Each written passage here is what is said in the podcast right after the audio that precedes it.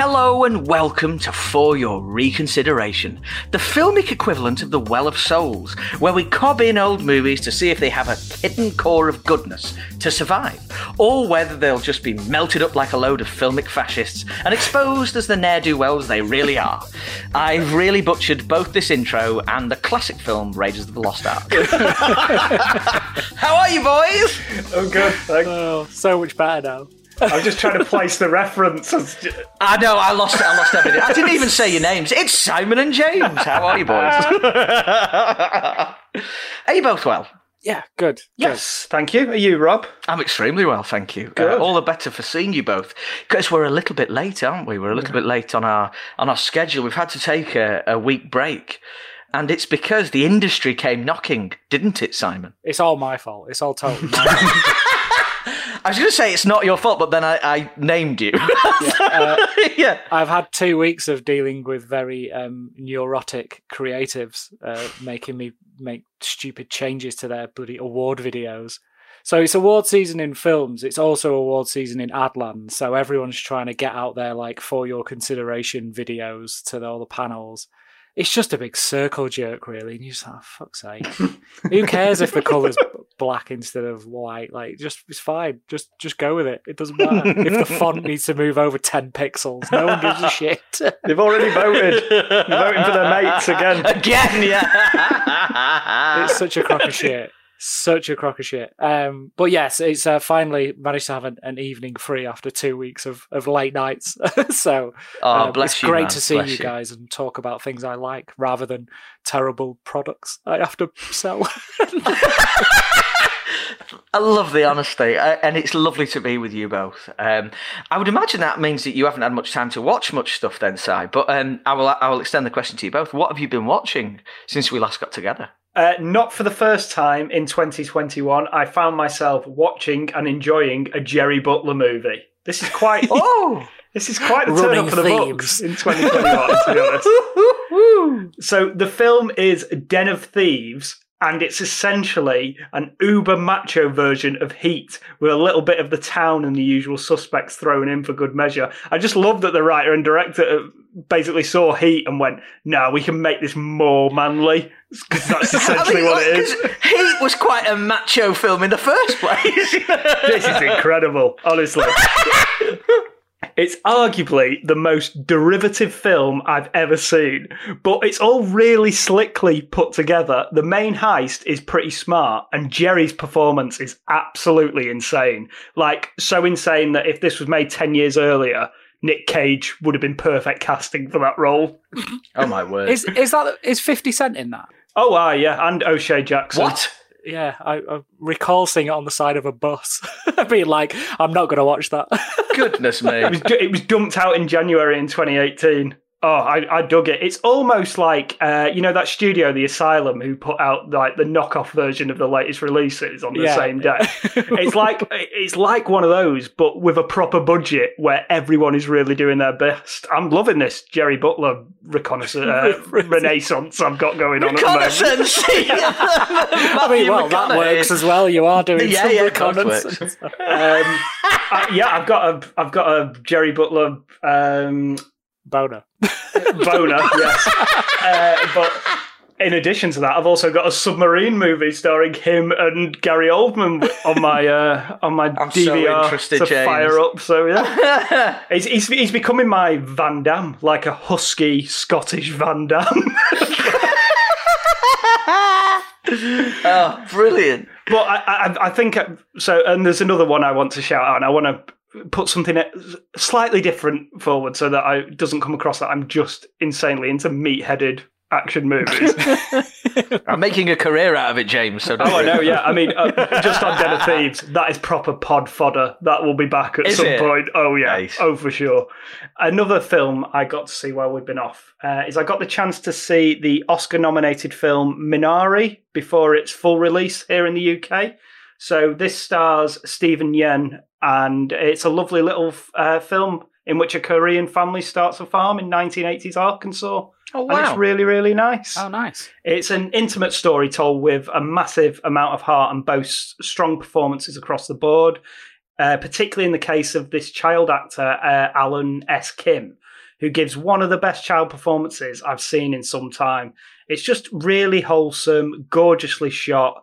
Uh, and it's just a really nice drama about family and the pursuit of the American dream. I, I enjoyed it very much, and it's it's rightfully got some awards recognition because it's Nice. it, it's about a Korean family. Uh, So the ninety percent of the dialogue is is in Korean, but it's an American film. Mm. So it's so it's set in Arkansas in the nineteen eighties, and I, I just loved it. I thought it was a really really lovely film. So definitely one to check out when it uh, when it finally gets released in April. Oh, that's wicked, man. Nice. Awesome. What about you, Si? Yeah, well, you, you were right, Rob. I, I haven't watched that much at all because I've just not had time to watch it. Like, you know, I haven't had time to reserve four hours to watch Justice League. um, uh, usually, I would this time of year I would do that sort of annual catch up with all the Oscar nominations, but I just haven't haven't had time yet. So I'm looking forward to doing that next week. I did manage to finish Married at First Sight Australia, which is a huge relief. And were you satisfied? And I'm so glad those horrible, horrible people are out of my life forever. It's just fucking abysmal. You're away. You could have. You could have turned it off at any point. Just so no, we well, know. yeah, I, wa- I was into it. I had to finish it. Me and Simon had to see this through to the bitter end. I had to Rob. see it through. You know the end of Shawshank Redemption when he comes out of the tunnel of shit and just stands under the rain. That's how I felt when the when I final episode finished. Wading through shit to get to the really in- unsatisfying finale. I really want this on the series poster, please. A quote from FYR. oh god, it's a fucking horrible program. Did you have some Thomas Newman playing in the background? Did, did, oh, he might, like, did he not do the score for Married at First Sight? Just a slight break from Hollywood. a sideways step. oh god, horrible, horrible people. Um, yes, I'm so glad that's finished. But like, curiously, the films I did watch, I watched the first two Maleficent movies on Disney Plus. Oh, cool. I, really enjoyed them. Like re- surprisingly so, just really like them. Um, I thought it was going to be just a sort of prequel thing where it was like, oh, this is how she became the villainous Maleficent from the Sleeping Beauty we all know. But it wasn't. It was like a no, this is the real story. What you were told was a lie because of X, Y, and Z. I just thought it was a really good spin on it, and I really enjoyed it. I really liked Angelina Jolie's Cockney accent as well. it's really good. It's it's just yeah. I, um, I've not seen the second one, but the first one I really liked. Thought the effects were good in it as well. Yeah, no, uh, it's just I think it was one of those where you know it- it's not without its faults, obviously, but Mm. I was very surprised how much I was into it. The second one's not as good, but the second half of it's like a frigging episode of Game of Thrones. It's just brutal. Really? I was watching it go like, this is not for kids. Oh, This the is- first one. Yes, yeah, it's insane. Well, yeah. the second one in particular is Oh, really? oh god, it's carnage. It, a lot of people die. A lot of people die in gruesome ways. It's yeah, it's it's brutal. But um, Oh. yeah, I mean, I I do need to catch up. I've got so many films to watch. Um, just I haven't had the time. But uh, Si, is it fair to say that Angelina Jolie is your Jerry Butler for 2021? as of now, yes, absolutely. I know. I'll watch. We'll we'll make them cross over, and we'll watch Tomb Raider two because he's in that, Yes, isn't he? there we go. Oh my a, word! A young Jerry Butler is in. Is Fusion. Oh, I love how we're all FYR just calling him. Jerry now as well. yeah, best mates. We're mates. We're mates. What do you watch, Rob? Did you? Uh, yeah, I've I've watched quite a bit actually. I literally just before we got off, uh, before we started pressing record here, um, I just finished watching Goldeneye with uh, my little boy who's three, What and he. I, I know it's a twelve, but I fast forwarded the, you know, the Famke Janssen Booyah! bits. You know, I got rid of all that. Didn't watch the that. sexy bits. Yes, it's a bit much. Um, but um, so I said to him at the end, "What is your favourite bit about the whole thing?" And if I just do a sound effect for you, Oh yeah, I learned how to do that from watching that film. I was like, I want to be able to do that with a pen, so I he learned how to do absolutely loves the pen. Not click a pen, he flicks it around his fingers. Clicking a pen is oh, really yeah, easy to No, do. but he loves the fact that um, afterwards at the end, I was like, "What? What do you like about it?" And he was like, "The pen go boom!" so brilliant. So he loves that. He like, "What do you think about the tank?" Yeah, it's all right.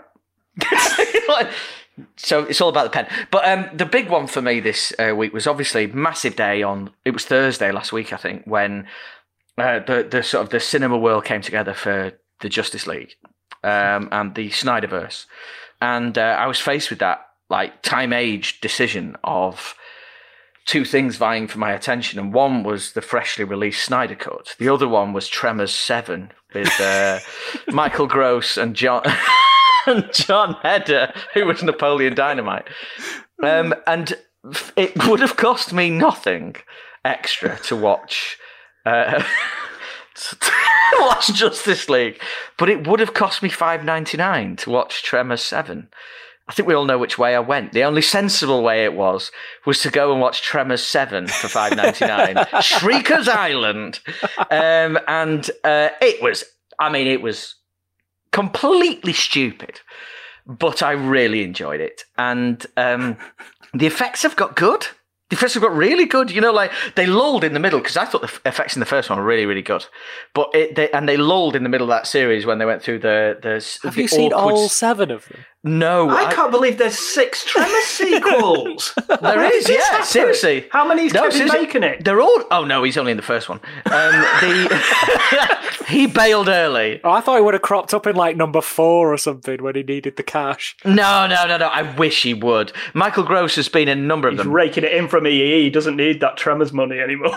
No, no, they're called they're called stuff amazing. Like, give me a, just one second to just get my get a handle on this. But there's yeah, there's Tremors, uh, Tremors two, Aftershocks, uh, Tremors three, Back to Perfection. Perfection being the town that they lived in in the beginning. Tremors four, back in the habit. No, Tremors 5, Electric Boogaloo. no, uh, there's Tremors a Cold Day in Hell, Tremors Bloodlines. And uh, yeah, Tremors Shrieker Island, and there's another one as well. But um, because I'm on IMDb live googling, I can't see all the answers because there's too many to fit on the screen. Um, so um, yeah, this was this was great. Uh, I had a lot of fun with it. I, I've realised now. I think what makes a bad movie, you know, like um, uh, a schlocky movie, a schlocky Yeah. movie, and it's not necessarily at all anything to do with the effects or the uh, filmmaking or anything like that. It's it's the narrative and the story and the choices people make in the story. Um, and usually, it's always the thing we talk about it in in like because slashers are notoriously schlo- schlocky, aren't they? But they're also full of people making decisions that you would never ever make. And I think actually, if a couple of decisions in this film had not been made by some of the characters, definitely a few of the lines not said by some of the characters, it would be much better. But having said that, I had a load of fun. I mean, it's amazing what you can do these days if you've got a property like the Tremors series and you've got a star who will keep coming back like Michael Gross and um, who's inv- so preposterously invested in the role. I just had a good time. Had a good time. Awesome. I remember he talked about Napoleon Dynamite being in it, but he's got a lot of one-liners and stuff, and he tries to go match As if he's in it. What's happened to his career? Well, it's, it's excelling, James. Uh, sorry, I think that's what we need to. It's we need to definitely a turn out. up. I saw him pushing trolleys around a car park the other week. So. in moon boots doing the dance. um, so we move swiftly on to tonight's film. And James, it was your film, but you also had a question you wanted to pose to us. Yeah, so um, coaching, particularly the coaching of children, is very much an element of this film. And it's fair to say there's some good examples of coaching in this film and some bad examples of coaching in this film. So, with that in mind, I want you guys to tell me who are the best and worst movie coaches. Well, um, just for a point of reference, from a point of reference, when you talk about tonight's film, James, I typed in, you know, um, I did a list and then I typed in best and worst movie coaches in movies, you know, uh, onto Yeah. Google, and two of the coaches from this film featured prominently in that list on either sides of the good bad divide. So yeah, this film has it all when it comes to bad coaches. But Si, where did you go with this? Well, I think on the good side, well, two, two coaches from two of my favourite properties, um, both Coach Gaines and Coach Taylor from Friday Night Lights, so the film and TV show, uh, played by Billy Bob Thornton and Kyle Chandler. I just love, but I, I mean, the film is brilliant. It's one of my favourite, let alone favourite sports films. It's one of my favourite films. I will watch that. So I've watched it over and over again and just love it every single time. And I was really um, jazzed when they watched the TV series, and and it's just as good, if not surpassing it towards the end of the TV series. Absolutely brilliant. And uh, yeah, them Absolutely amazing. them two are just uh, so inspirational. I love them both. I just love Carl Chandler. I'd happily watch him just just his little sad eyes in Oh, anything. his soulful eyes. Don't, don't. Oh, he's dear. so lovely. I'm still getting Uh, over him in the Bigfoot movie we did. Oh god, he's just oh, he's great. And then uh, another good one, Chubbs from Happy Gilmore. With his wooden yes, yeah, definitely, definitely. good old Carl Weathers, just Oh, just like going all into this ridiculous movie. He's just like, oh, it's just great. You just get it the sense of Carl Weathers is just like, I am hanging around with a bunch of idiots making this film. So good. What about you, Rob? Good, uh, definitely. Um, always thought of Coach Boone, played by Denzel Washington in Remember the Titans. That was a 2000 movie. I saw it in 2002, I think, and I haven't seen it since. But he still resonates with me as being like a really inspirational coach, fighting and railing against um, bigotry in the system. I thought it was amazing.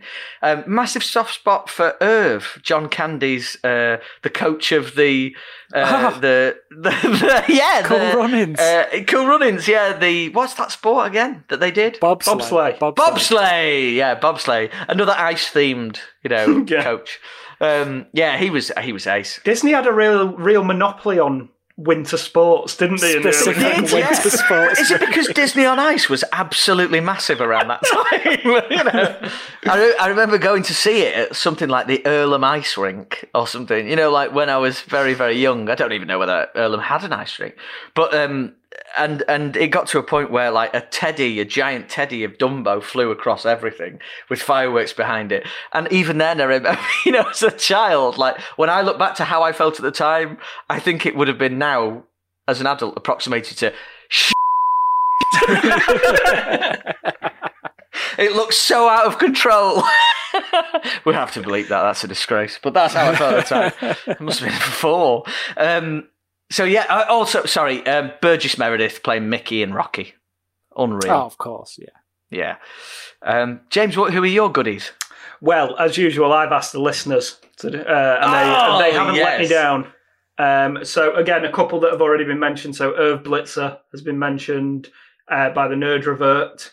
Uh, Big Rob Mack also uh, cites Coach Boone uh, from Oh, Remember the. Titans as a as a good one. Uh, some others here as well, which uh, which I, I would go along with. Reggie Dunlop from the ice hockey movie Slapshot, played by Paul Newman. Ooh. Whether he's a good coach or not, he just makes them all fight the opposition so that they'll beat them to a pulp and win dirt.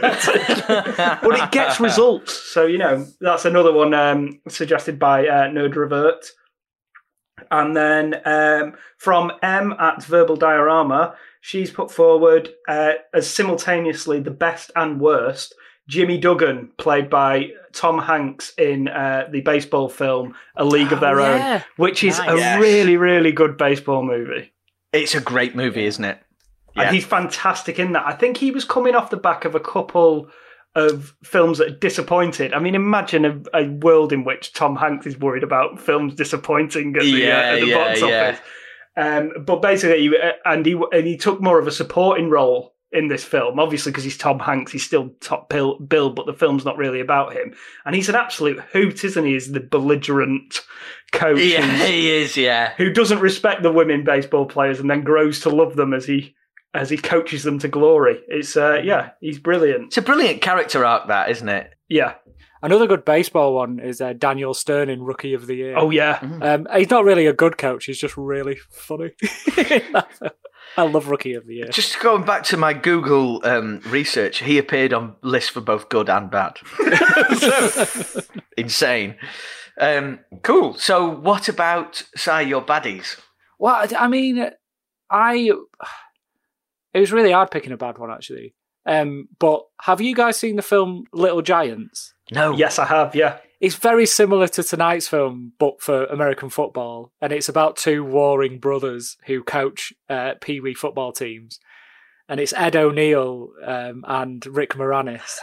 and Ed O'Neill's like the dead serious one who's like really takes it dead to and you know wants to win at all costs. And he's he's like an arsehole older brother to Rick Moranis, who's just this sweet dude who's just really nice with the kids and just wants them to have Oh. a good time.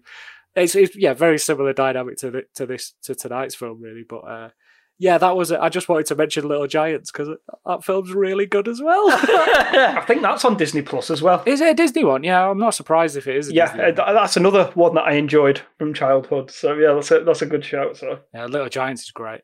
Why are you, Rob? I think for me, they fall into two categories. Uh, one is just being nasty, you know, being nasty, but the other one is being useless. Um, I do love the character, but Coach Klein in The Waterboy, played by Oh, the Fonz, so is a good. terrible coach. Word it sucks. It really, really sucks. um, but um, the winner, the absolute winner for being oh just awful, is uh, the PE teacher in Kes. I hope we can call him a coach. But oh my god, that scene is yeah, so the, funny. the football match scene. I mean, so essentially, he he's involved in a football match with all the PE kids of his school that he's supposed to be teaching sport. So that's why I'm including him in a coach's bracket. I hope that gets us a pass. yes, I think that's yeah, fair. definitely. Yeah. Um, so he, but he insists on playing with them, um, and plays up front. In, I mean, in, I, I, you know, I don't like using the, the expression because it has a rudy doody word in it, but he's a full kit wanker. Yeah, You know, oh, he- yeah, he yeah. appears- Thinks he's got Manchester. United. Yeah, Manchester United. It's Manchester United. This, and um, he, he's and he kicks off, blows the whistle, and he takes he starts playing, and he Boris Johnson elbows everyone, knocks kids in the mud all over the place. He dives, then blows the whistle, gives himself a penalty when he's outside the box. Then, when the penalty's saved, he demands a retake, insisting the keeper came off his line. And then he celebrates like he scored in a World Cup final. He's one of them, you know, them horrid bullying teachers, and we all had them, didn't we? You know, them who, um, and I, as, a, as an adult now, I look back on these people with pity that you decided that you would use fear over children to give you your jollies. Um, and we, there was a bunch of them like this at the school I went to. And I just think of them now sat there like dead old, like looking at a stuffed, I don't know, cat going like, I used to be something once. I used to, everyone used to look up to me. And I just think how pathetic you were. and he embodied that entirely. Um, so, yeah. Yeah, he also brilliantly sends a member of the opposition off for calling him a big fat git. Which is class.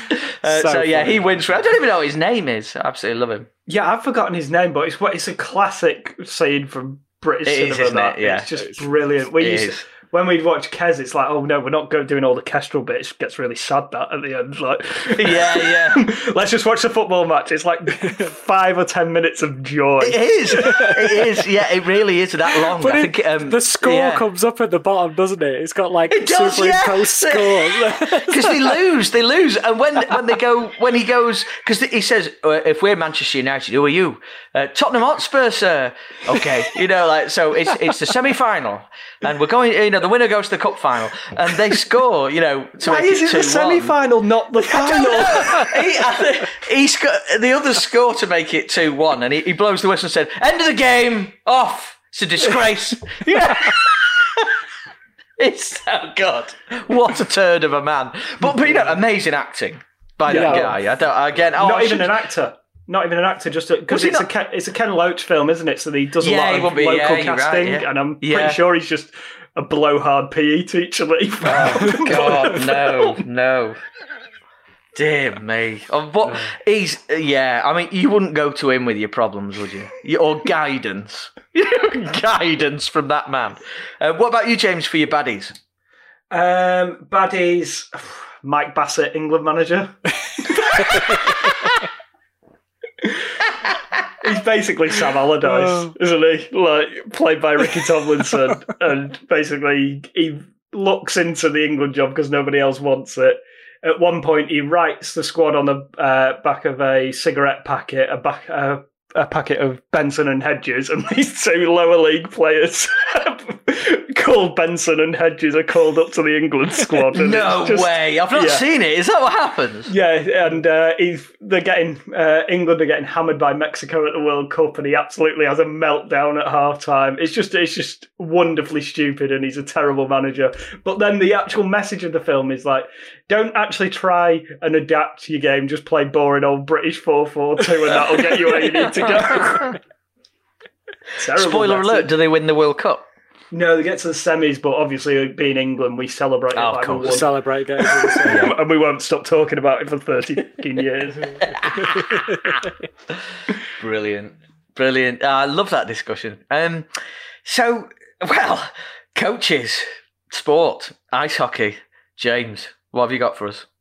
Okay, so we've t- we've hinted at it already, but in tonight's film, a cynical, drunk driver who hates children is inexplicably put in charge of a kids' hockey team as part of court-ordered community service. It's a heartwarming start to a heartwarming film. The film is, of course, the family sports comedy, The Mighty Ducks. quack, quack, quack, quack, quack. quack, quack, quack, quack, quack. It's got a bit out of hand. Roll the trailer. From Walt Disney Pictures, he's a hotshot attorney who's never lost. Yes. Forced to coach a hockey team that's never won. Keep swinging. Maybe he'll give him a cold. He'll try to teach them how to win, You think losing is funny? Well, not at first, but once you get the hang of it. and they'll teach him Get off the roof, you little monkey! that winning isn't everything. Let's have fun out there. Walt Disney Pictures presents Emilio Estevez, Are we ducks or what? The Mighty Ducks, rated PG, parental guidance suggested. James, the Mighty Ducks. Tell me, why did you bring us this movie today? So um, it sort of came back onto my radar because there's a sequel series coming out, which will be out actually when this episode comes out on Disney Plus, which is Gordon Bombay, the later years. And I was like, oh, that's great. I will definitely watch that. I love the Mighty Ducks. So it got me thinking, and I was like, oh, what what year did the Mighty Ducks actually come out? So I gave it a quick Google, and honestly. I googled it and I almost dropped my phone because when you Google a film, it'll tell you what the Rotten Tomatoes score is. And I looked at the Rotten Tomatoes score and went, that cannot be right. That just cannot be. There must be some sort of mistake. And then I verified it and I went, right, we need to have another look at this because that cannot be accurate. Um, so here we are, basically. That is the sort the main reason for picking this tonight. That's so We've got good. to have a look at this. Such a passionate reason for wanting to bring like outrage has made sure that Mighty Ducks returns. Did a So, double um, take, like, what? like the pigeon from Moonraker. Yes. Exactly. Amazing. Oh. Yeah, it's quite sp- and doing the double take on a podcast where people can't see you is no help to anyone. Yeah. yeah. Um, what about um? So, what's your relationship with the film then, James? So I'm not sure if I saw it at the cinema, but it was definitely a VHS staple. Me and my brother would watch this over and over again. Uh, so we played a lot of sport as kids and teenagers, and this was very much an entry level film into uh, the genre of sports movies for us, and it was so beloved throughout my primary school years and even like early high school years as well. We we would talk about it all the time. In fact, it was so beloved that a football team I played on once attempted a flying V in an actual match.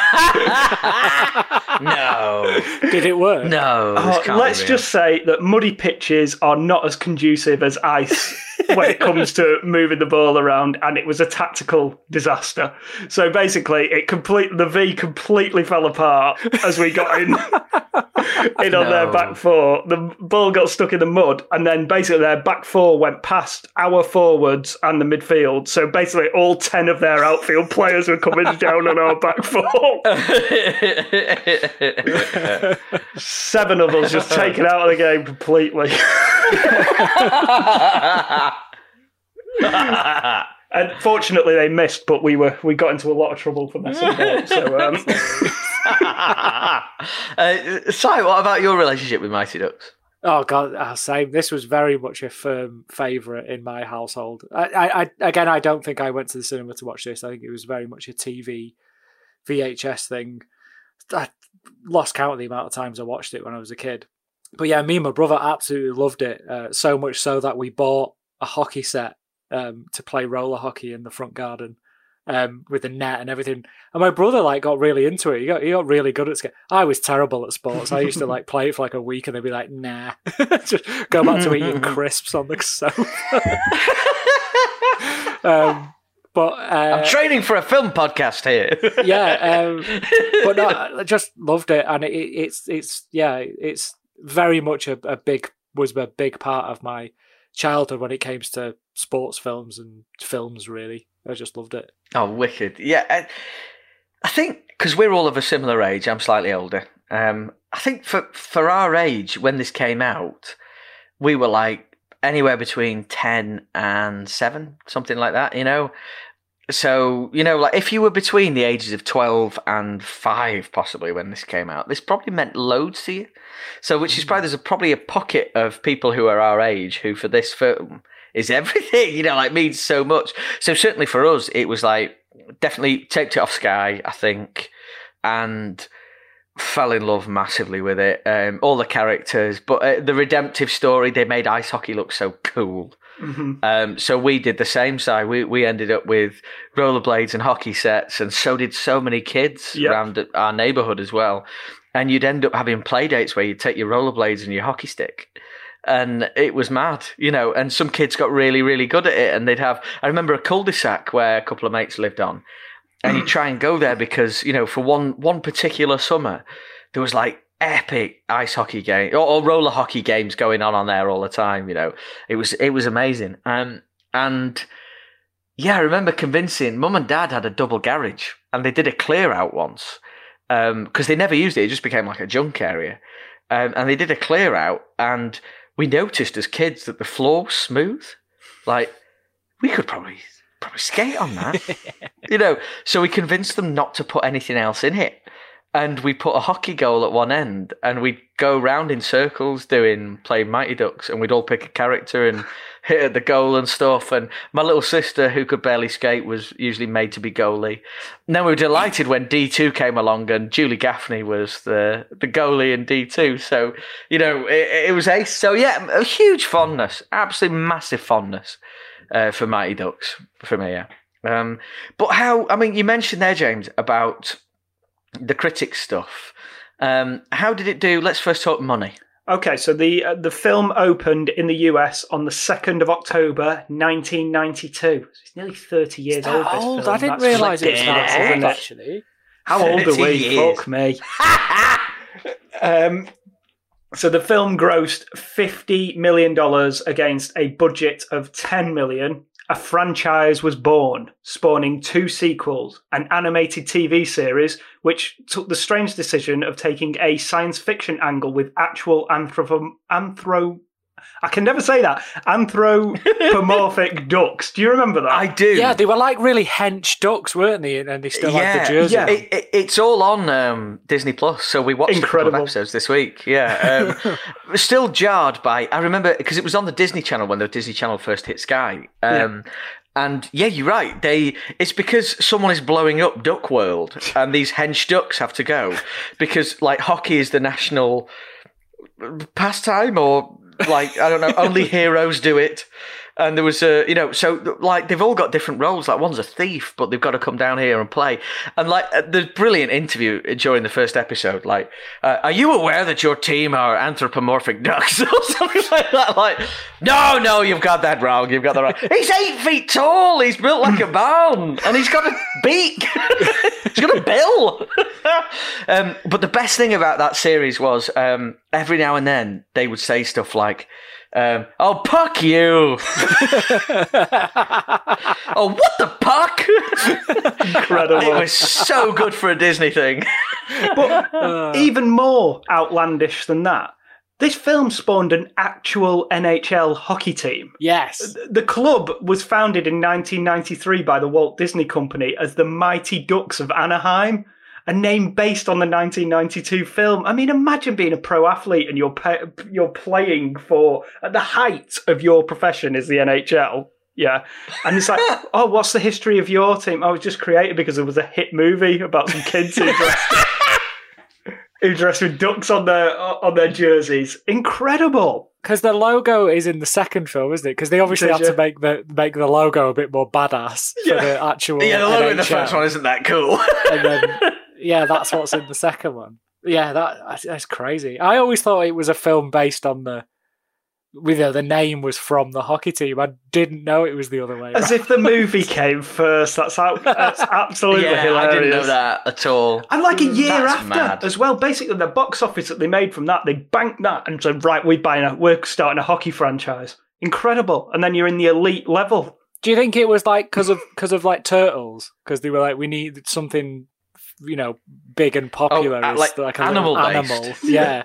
What can we be? What's like along the same lines as a turtle? Like not exactly threatening and quite Yeah. nice, but can be badass if it wants to be. And then ducks was where they landed.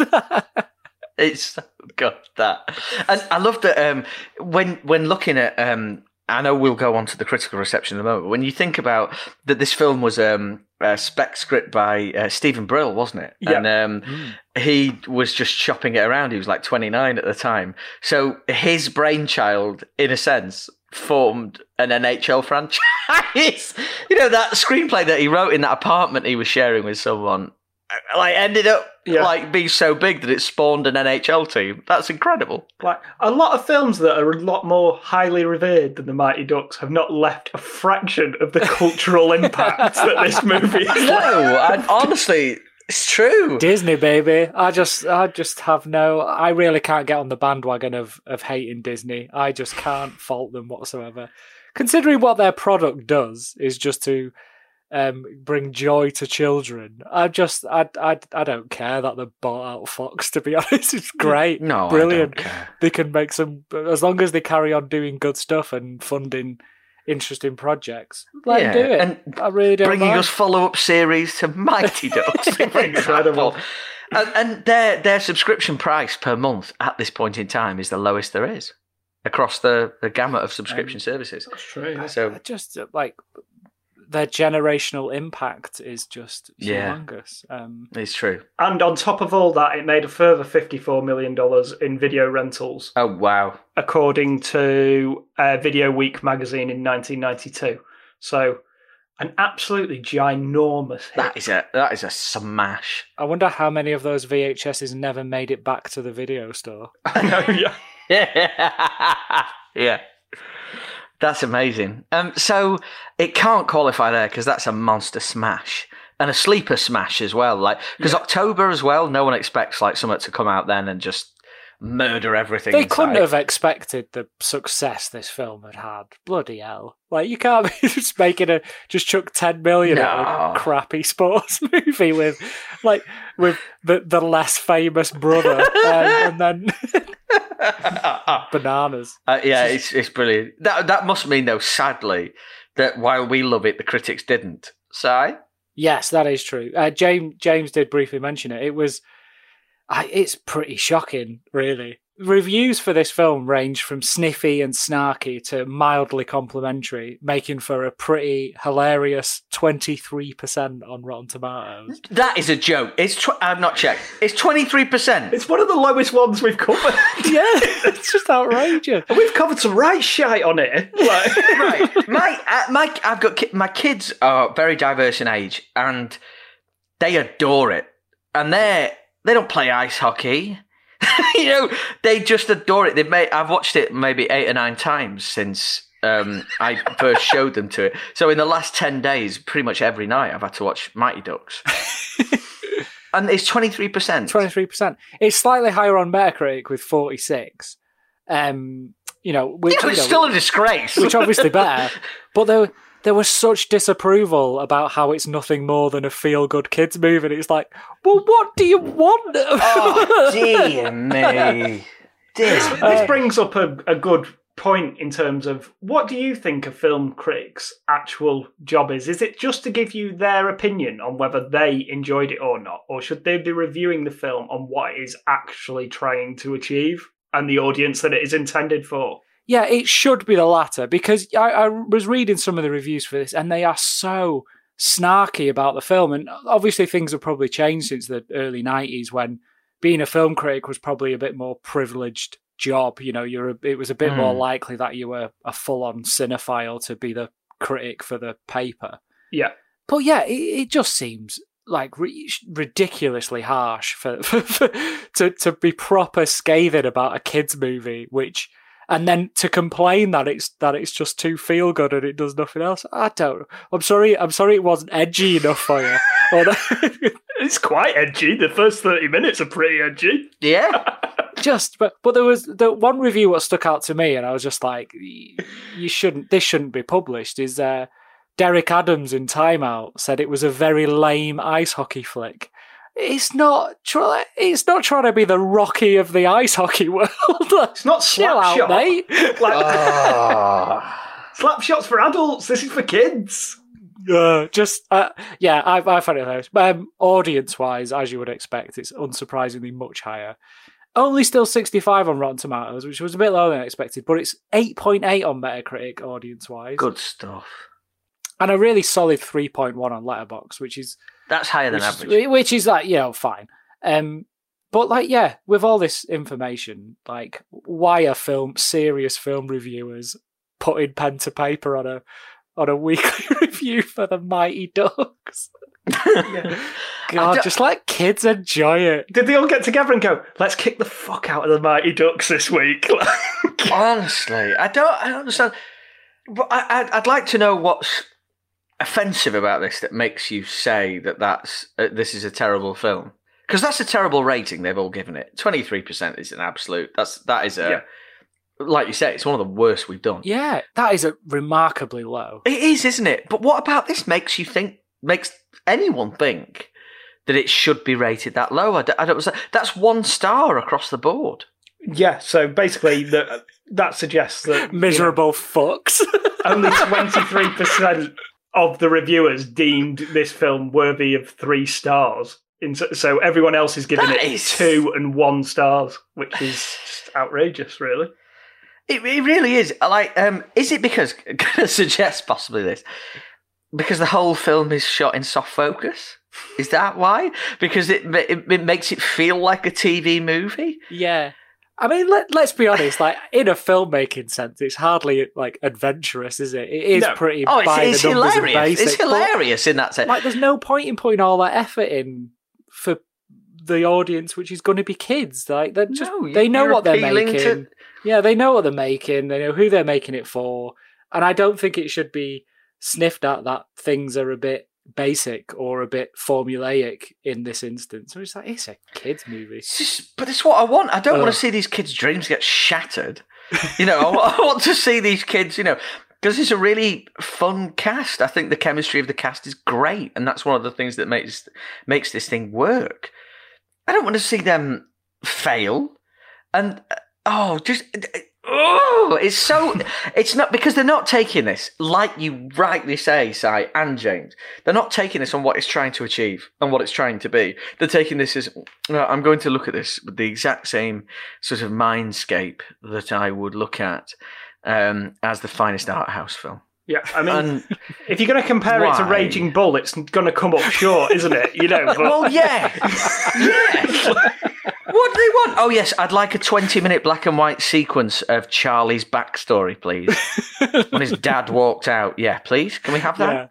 Yeah. Uh, Nonsense. Absolute nonsense. The thing is, the, with the films like this, the, the people that matter are the audience, Yeah. the bums on seats, the people who, who enjoyed it, and the people like us who 30 years later are still absolutely buzzing off of it. So, yeah. Yeah, Th- this is what makes me more curious on why they felt the need to sort of review the film Mm. because kids don't give a fuck about your reviews anyway. They're going to watch it regardless. Do not give a fuck. Like, honestly, I'm just going to run off and get the flipping Chicago Sun Times so I can read the latest review of like, Mighty Ducks. Oh, Johnny, you could have seen the new Mighty Ducks, mate. Yeah, well, I'm waiting until Mark Kermode drops his opinion before I commit to a cinema what did. Roger Ebert think of it? oh no! This is not. f- This is. oh. this is this is entertainment, and it's supposed to make you feel good, and it Exactly. did both of those things. And That's it. As well, not for nothing, you know, um, Rob, you and I have young children, not together, obviously. Um, but My two dads. I'm open to it, James. Make me an offer. I've watched a lot of shitty family movies and kids movies. Right. This isn't one of them. No, it's not. The 90s had this brilliant ability to, to give you uh, kids' movies, but sprinkling enough for the adults. yeah. Like with half decent storytelling and humour and good characters and Jazz fun moments. And, and yeah, back alley deliveries of jazz mags. yeah, I, I, some people just don't want to be happy, do they? they just don't want to be happy. So I think we, we need to give them short shrift. I think. Um, James, did you manage to get any um, nuggets of response from our listeners on this one? Yeah, so clearly the critical fraternity can't be trusted, but the good old FYR listeners can be. All right. to pep us back up here. Uh, so, Con Frankowski, this movie got me into rollerblades, which then ended with me enduring a complicated wrist fracture. Oh, sorry about that, Con. Um, I'm sorry, I'm not laughing. It was a, a massive turn. I'm sorry, Yeah. Con. Love you, Much Con. like Adam Banks in D2 The Mighty Ducks. oh, spoiler alert. this is the saddest review ever. So then he sold his skates uh, and then resorted to burying his face in books, films, and graphic novels. But he still thinks it's one of the coolest things committed to screen, although it might that might be nostalgia. So we'll find out. Oh, Hopefully, well, he's giving it a God bless you, brother Con. Uh, Matt Patterson came back. Oh, dude. He always loved this film growing up. For some in- inexplicable reason, this is the one quote that always stuck in my head, and this is, I believe, delivered by Coach Riley to Gordon Bombay. Gordon, you're not even a has been, you're a never was. And I think we can dig into some of the thematic stuff as we go through this. yeah, we can. Yeah, there was yeah. a really there was a really good review on Letterboxd regarding Coach Riley uh, by Sven Sigerson, who said Coach Riley is actually the best character in the trilogy. The constantly straightening of his popped collar is just a dominant move. alpha, pure alpha. All right, all right, all right.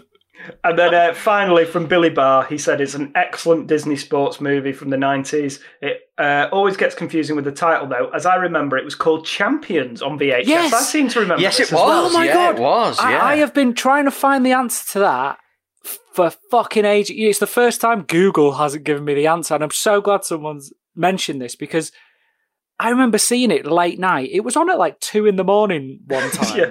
and on Teletext said it was called Champions, and I was like, Mm. that sounds a lot like the Mighty Ducks. And then watched it, it was the Mighty Ducks. I was like, why the fuck's it called Champions? Yeah, it's it- a terrible title Oh my because God. it's a spoiler as well. it's a massive spoiler. I thought I was going mad thinking it was called something else. Oh wow! No, it's true. Uh, when I was doing the art for this uh, episode, um, a, a load of the posters that I came across were champions, the Mighty Ducks, underneath in small letters. So yeah, it's really really weird. Um, thank you very much, Con, Matt, and Billy, um, for getting involved. The movie itself is directed by Stephen Herek, Yeah. who started with something that I think will have to come to the podcast eventually. Critters. Oh really? Is it the same guy? Yeah. Yeah, it, I mean, it could also be a title for this film. Sorry. Dealing with children. Sorry, it's a terrible gag. Uh, yeah, he uh, did all sorts. Uh, Critters, Bill and Ted's Excellent Adventure. Fantastic Don't tell movie. mom.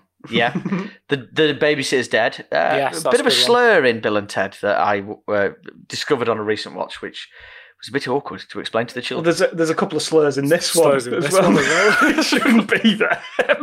Very, very, very good point. Um, uh, Three Musketeers, 101 Dalmatians. Holy man! You know, the, the Eddie Murphy Eddie. Murphy one. With Dr. Jeff Ian Gold. Malcolm. Yeah. with Dr. Ian Malcolm, yeah. He did Rockstar with Wahlberg. Hey, bro, I'm a rock star. Uh, Into the Blue 2, The Reef. Uh, and yeah, thing he sort of went back to television after that. So yeah, nice long varied career. Cracking 90s. Mega nineties, yeah. He's Um, so nineties. That's the most nineties CV I've ever seen. well, I mean, yeah, mid eighties to uh, late nineties, he was rocking it. He was one of the top dudes. Uh, and Stephen Brill was the writer. And Stephen Brill, we'll get to his position in the film, I suppose. But he um, he was adamant at one stage that he was going to play. Um, Gordon Bombay. But you would though, wouldn't you? If you're a if you're a writer actor in trying to make it in Hollywood, you would definitely put it for you to be in those movies. hundred percent. He tried to do a Sly Stallone, didn't he? He's tried to done a, do a cheeky Rocky. he has. has, he Oh, he has. has. Um, Naughty But if we, if I know, if we, if we look at the other movies he's written, there's Mighty Ducks, D two, The Mighty Ducks, Heavyweights. Did you guys see Heavyweights? yes, What's that one? It's so it's good. amazing. That's the one where most of the characters from this film, and most of the actors, sorry, child actors from this film, go to.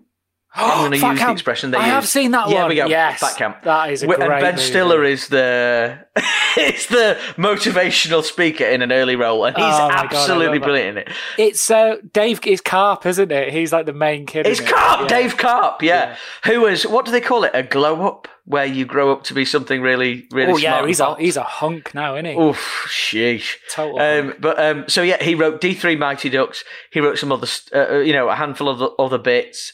Um, but then the Mighty Ducks Game Changers. He's got a writing credit on that. Yeah, he's the show. He's the show creator basically, and Is he? he's in Oh, charge. my yeah, word. that's So the only way they got Estevez back for the new for the new series. If Stephen Brill was doing it, Oh my word! Well, if we look at his director credits, he directed Heavyweights, directed Little Nicky and Mr. Deeds, uh, which is you can see that side. I can see that side. I thought there was a Um, Sandler connection because he's in Wedding Singer, isn't he? He's got like a, a couple of lines. In he the Wedding is, yeah, Singer, yeah, so he's he in is, that. yeah. He's definitely in that Sandler camp. He definitely is. He's in The Wedding Singer. He's in um, Big Daddy. Uh, he's in Little Nicky as God, well. little Nicky. I remember buying that Yeah. on DVD and swearing to everyone it was a great movie. It's not a great movie. He, he's also in Batman Returns. Is he? as as um as uh, his role is Gothamite, um, but he, he also did Drillbit Taylor, directed Drillbit Taylor with uh, Owen Wilson. Wilson. I like this guy. He's got a really good big selection of movies as writer, as producer, as director, and as actor. And I think it's dead cool because obviously he was in this film as well. Who's Well, he it was like a little cameo, wasn't it? Was he just in the background No, somewhere? not a little cameo at Oh, all. is it? What is he? Well, he wanted to play Gordon Bombay. No, he played um, uh, his nemesis in court. You know, the lawyer who oh, was yes, opposite. of course. Yeah, that's the. How old do you think he was then? I know he was twenty nine or thirty. He was twenty nine. Yeah, it's, Yeah. it's a joke. Why they all look really old? I know I Emilio understand Estevez is twenty nine in this movie. no, he? he's not. Yeah, yeah, he was born in nineteen sixty two. So he will have shot this in nineteen ninety one. Everyone needs to get out. They need to get out immediately. I don't want to hear any more of this. um, so the movie opens. Which director did you immediately think about when this film opened? Tony Scott. Was it all the soft focus, Jay? It was the soft focus and the smoke. Yeah. I, I've not even got to any any actual pictures yet. I, I'm just talking about titles. Who are you thinking of here? Oh well, that's Hyams, obviously. Of course, yes, Hyams. I'm like, is this a Hyams picture? It's straight away. It's like slightly italicized font going one way, lovely music, like just soft synth in the background, like, like uh, minor chords, not enjoying themselves, promoting sadness. And we're in. Promoting sadness. the composer Rob is uh, David Newman, who's been on this pod before. Actually, Has he? yes. Uh, I'll give you a clue as to which film he did the score for. A reindeer was concussed during the making of it. he had a mega Do 92, you want 93, jingle all the way? What? he? Outstanding. I get the impression from this opening that he was listening to a lot of Phil Collins at the time because he's got a real in the air tonight vibe to it. Did you Oh, not I think that nearly was yes. lost everything then. Yes, I definitely sparse thought percussion? Gordon Bombay's gonna lose. I can feel it. Yeah, definitely, it all works. I obviously never noticed this as a kid, but I just found this whole bit really, really funny because it's like oh, yeah, he's, is. he's a tiny child. It's smaller than everyone else there. it's pee uh, it's pee wee hockey. It's really fucking serious. There's a commentator and everything. It's like they're about twelve years old. Like, give them a break. Commentator. Do you know what, what the most serious bit about all of these flashbacks is? It's in sepia. That's the that's the that's the toughest bit. Like, oh, it looks like a wanted poster. And and yeah, he, you're absolutely right. He he's told that if he doesn't score this shot in sort of like jagged slow mo, It's to win the he's game. not isn't just it? letting Yeah. himself. Oh Ah, yeah, no, that's a misconception. It's not to win the Oh. game. It's to oh yeah, sorry, no, sorry, you're right. It's to win. It is to win the game in the final moment, but they Yes. don't lose because he misses. They go into overtime, so the game's Mm. tied. Um, so it's not even his fault. Like it's No, like right, rally yeah. round, let's go again. Yeah, Like, exactly. come on. yeah, like a great team does. Yeah. I've been to some Pee Wee sports in America watching, you know, or some like youth sports in America watching, and they do take it massively seriously. So it wouldn't surprise me. the budget for the for these sports is unreal. They're playing in proper arenas with Yeah. sold out crowds. It, it puts it, it puts sporting programs in this country to shame. Oh, it really does. nuts, There's no wonder it? they win like umpteen Olympic medals when it comes around. You know, it's because everyone wants to be involved because there's adulation attached to this. Like high school football games, you know, sell out 20,000 seater stadiums. You know, it's ridiculous. It's like watching Friday Night Lights. This intense pressure from a whole town to win, and it's like they're kids. Jesus, like yeah, oh my nah, it's god. mad. I really related to this moment. You know, the harrowing, the harrowed child on the uh, on the ice. Because I, I still sometimes I'll just be going about my day, and then all of a sudden I'll remember this time that I missed a penalty in a cup final, and it'll like Really? cripple me. Oh, like, yeah, yeah. dude. I think what this film does really well, and it's quite good in how it gets this sort of subtext in there, because you're like, oh, it's a knockabout sort of family comedy, but how like if you are given the wrong advice by a role model figure or instilled with the wrong values, how that can then go on and affect the rest of your life. You know, and if that coach had just put his arm around Gordon Bombay at that moment, then he might have gone out and played a blinder in overtime mm. and they'd won that. But as it turns out, because of that one moment, he hates the sport that he used to love. He gives it up, and now he's a blood sucking lawyer, essentially. Yeah. a horrible Yeah. bloke. Oh, I love it. Talk of redemption, it takes a while, doesn't it, for Bombay to redeem himself from this cretin of a man he is. Hour we into see. the movie, isn't it? when he brings out the eggs at practice. That's The about first where 30 minutes, uh, woof, there's some dark stuff going on there. he's a bad lad, isn't He's he? He's a proper greasy, slimy lawyer, isn't he? um, and again, just obsessed with winning like, rather than Yeah. justice itself. Get the W. He just wants to win, and you're just like, oh, you cock. No argument there. It's true. Um, and then he has a, even to make matters worse, on the license plate on his car is just win, which is just appalling. He's not an endearing guy at all. But he's so he's but he's I mean let's let let's not doll this up. He wins a case, goes out in the razzle dazzle, and drives home smashed up, uh, alcohol wise. Still Um, drinking and in the yeah, car. so he's drinking Still in drinking the in the car. Um, so it's a DUI with reckless endangerment. That's what they pull him in on. Why is he even drinking and driving? It's like there's no excuse. There's no excuse for it anyway. But th- nothing bad had happened to him that day that meant that he had to tie one on and then drive home. Like he'd had a good, successful day, but it's because he hates himself. That's why. I think you're right, mate. Yeah. Astonishing stuff. Um, and in court the next day, because we don't mess around. Because it actually takes quite a while for this film to get going to the kids. That's what Yeah. the kids want to see, is the other kids, isn't it? And it takes a while until we see them because it sets Bombay's story out. And uh, we follow his court case immediately the following morning. And he's he shows up, and I mean, he's, he's obviously been in the cell throughout the night. Again, scenes I would love to see. Ooh, release the Stephen Brill cut. and then, uh, yeah, he's got such immaculate stubble when he's in court that day. And the hair is, ab- honestly, his hair is on point. I'm going to talk about this at the very end of the podcast the fact that I've had to watch all three of these films on loop all week. His hair is never better than in this first film. It is astonishing. It's very good. It's a, it's, it's a disgrace in the second one, but um, and he's barely in the third because he couldn't give him monkeys.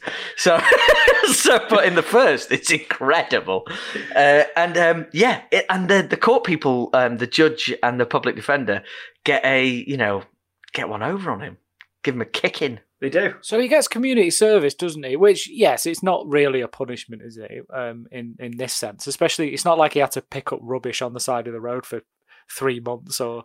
I mean, if if you are if you have the mind of an absolute human turd like um, like Gordon Bombay, community service is the worst thing. He says it's horrible. what does he say in a minute? Like we're we're on our way to personal hell. you know, like He gets laid off for work. uh, Doesn't get laid off. Sorry, he gets paid uh, leave of absence. yeah. That you know, his boss wants him to get back in touch with himself, take some time off from work, or understand himself better, and benefit from his community service. So he provides him with a driver because obviously he's lost his driving license because he's a Yeah. drunken moron. Uh, did you notice who his driver was? By the way, guys, Did I ever? another Yes. FYR alumni. I recognise him, but what film was he from? I was like, oh, I've seen this guy before on a FYR film. But what was He it? makes a habit of driving in movies on FYR. he's in charge of transportation. Um, he's the pilot Swamp from Con Thing. Air. Yes. Oh, of course he is. Yes, of course he is. Fantastic. It's such a good link that that he is doing that, and he's great in this because he invests as well. He Because he's in quite yeah. a few scenes. MC Gate. Oh, he ends up in the backroom staff. He do- yeah, he's, He's, he's, on the bench with. Bombay. Yeah, So good. he's number two. Oh dear. Um, and yeah, they go out to the the the hockey rink, and um, all the kids are there, and they're a disparate group. Yeah. Uh, that have been sort of thrown together. I guess through they want to play hockey, but they're in a certain district, Yeah. which dis- dictates that they should play on the same team. Yeah. Which I think is really quite cool. Actually. It is, yeah. That you know, is it's like a, good, a postcode based uh, lottery in a way. You know, like if you just happen to have good players, that's great. So, what is going on with the Hawks team? Oh, Why do they always have good people who live in their district? The hockey loving, uh, loving parents all move into the same area to make sure Yeah, they all like, get picked. For the Makes, same- it's like you know when you move into an area, so you get in a certain school. This Yeah, is yeah. like we're moving to a certain area so we can get the kids on a certain hockey team. Yeah. Absolutely. It's definitely the preppy part of the neighbourhood where the Hawks parents Oh, live, yeah. isn't it? yeah, it's Yeah. more affluent. Yeah, for sure. This yeah, is the mighty. Du- the Ducks are a ragtag bunch of underdogs, aren't they? They to are. say the yeah. least. Although I kept mixing up District 5 with District 9 and expecting a prawn prawn to invade the movie. Uh, but there, I, I, this cast of kids is introduced and it's a revelation of casting. It is to So get this nice chemistry from these the- kids. the It is kids. brilliant. You've got Brandon Adams, who was in Michael Jackson's Moonwalker, doing. He Yeah, did the of kid version of Bad. yeah. Bad. Um, Oh, I forgot to do the intro where I called you guys cake eaters. Yeah, Aaron Schwartz, as, as mentioned before, he was in um, Heavyweights, which is a terrible name for a film about chubby kids. It's just I can't stop. he- There's so many lines in that film that are unrepeatable. But one of them is Aaron Schwartz when he stands up and says, "You want to send me to fat camp? I'm not going to camp with a bunch of fat loads."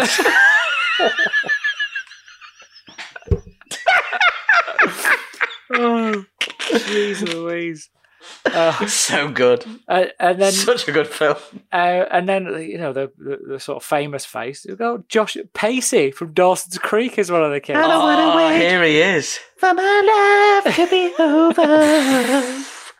We have to talk about Pacey's arc God, in this so movie. good. Oh and yeah, this franchise. Charlie Conway. Do you know who was also lined up to potentially uh, play Charlie Conway? I mean, all all the top talent was going after this role. It was a sought after role in Hollywood. Seriously. Right, so two mega A list actors were up for this role. I've seen who one of them was. I don't know if there was a second. Leo. Leo must be one of them. yes, Leo of DiCaprio. Was it Leo? Jesus Christ. Audition Fucking didn't get it. Oh, Only time Audition Joshua didn't Ja- get it.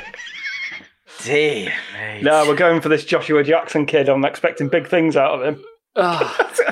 Imagine that. Incredible. The other was uh, one Jake Gyllenhaal as well. No So, way. Incredible crop of actors. I mean, it's fair to say that those two have had the last laugh in the Yeah, end. well, yes. But uh, Well, they have, but not I mean, not I- I- landing the Mighty Ducks gig didn't affect their careers. I do. I I do honestly think that um, Joshua Jackson is brilliant in all the stuff he's ever been in. Um, he's a Yeah. great actor, but um, but I know what you mean. Like, can you imagine if like you were casting a role now, and the three people who read for it Gyllenhaal, DiCaprio, and Joshua Jackson. Yeah, he, he's the What underdog in that situation, isn't he? he Joshua is. He's the Jackson mighty dog. plays Yeah, he's District Five. He needs to call no, on that he's Conway not. I spirit. love him. did, did you ever see the affair that he was in? Yeah, Oh, yeah. apparently it's really well. The first two series. He- The first two Yeah, series yeah, yeah. are quite good, yeah. Yeah, ignore for me. Ignore everything else. But he was so good in that. that series he was in, the weird like science fiction one. Um, Fringe, yeah, Fringe, rocked. yeah, yeah, he was. Was he was brilliant in that too. Yeah. I think he's a great actor, Jackson. I really, really do. Um, but uh, his Conway role, you know, he gets still gets loads of love. I saw him. Um, he tweeted out that he was behind some, walking behind someone in the street recently, and um, they were wearing a Conway jersey, and he went, he walked past them and said, "Nice jersey, bro." And the guy was like, "Thanks, man." Didn't recognise realise- Didn't realize. Didn't realise it was him, you know. It's so good, you know. But also the fact that there's grown men walking around with Conway jerseys on. I- that's I- what we. Want that. that's the main takeaway from this. and you guys know I, that I've looked this past week. God, They must have made a killing from merch in this oh, film. They know what they're doing, don't they? Those Disney cats. They, yeah, they know they really do. Did you know you can also get the, you know, when Bombay, the Bombay Letterman coach jacket from later on. oh yeah. You can get that. You can buy that. Flipping heck. Next time I come and see you boys when lockdown is over. Woo! God, a baggy Bombay Letterman. letter jacket. Gorgeous. Absolutely gorgeous. With grow out some lovely Bombay hair as well. I'm gonna keep growing it, man. I'm gonna, you know, doing my best to keep uh, the actual hair that I have, you know, without losing it. Honestly, so so good. Um, but that that's such a good testament to this movie, though, isn't it? That people years later, well, like we're still talking. Like I was on Amazon this week looking at Conway jerseys, and then looking at what other members of the cast you could get as a jersey, and whether you could get the the jersey as the jersey from this movie, the old school logo, or the one with the Anaheim Ducks on. You know, uh, like which way you would want to go with. Uh, but anyway, we're, we're- Incredible cultural imp- imprint. Re- really? yeah, yeah. I mean, we're, literally, this is an hour and a half's worth of talk about, um, and we're like, we're ten minutes into the film, or twenty minutes into the film. Yeah, we'll have to Um, speed it up anyway, won't we? Um, We will, we will, yeah. So basically, uh, Bombay arrives at practice. Load of disadvantaged kids from clearly poor backgrounds. Got no equipment. He's not interested in them. He decides to drive his limo out on the ice, and because it's driven by Swamp Thing from Con Air, he's well up for it because he's a maniac. There's a brilliant moment as well. Uh, so the kids are like, "Oh, this is the new coach," and they're not impressed. Why would you be? And they decide to like sort of break into his car and cause general chaos. And there's an amazing line from MC Gainey where it, the kids are going wild inside the car, and he said, "Should I kill one of them to set an example?" Again, oh, you could only do that in the nineties. exactly. Can't do that now. You could only do that. Now. I mean, this is after um, Bombay has said that he hates kids; they're barely human. So you know, we're off to a real good We really start are. here in terms- He's just a dick, isn't he? At this point, he's horrendous just human like being. he's just. What about what twenty minutes, twenty five minutes in, and it's just I really don't like this dude. What a d- No. douchebag! And we've not even got to a match yet. It gets even worse when we get into the match situation.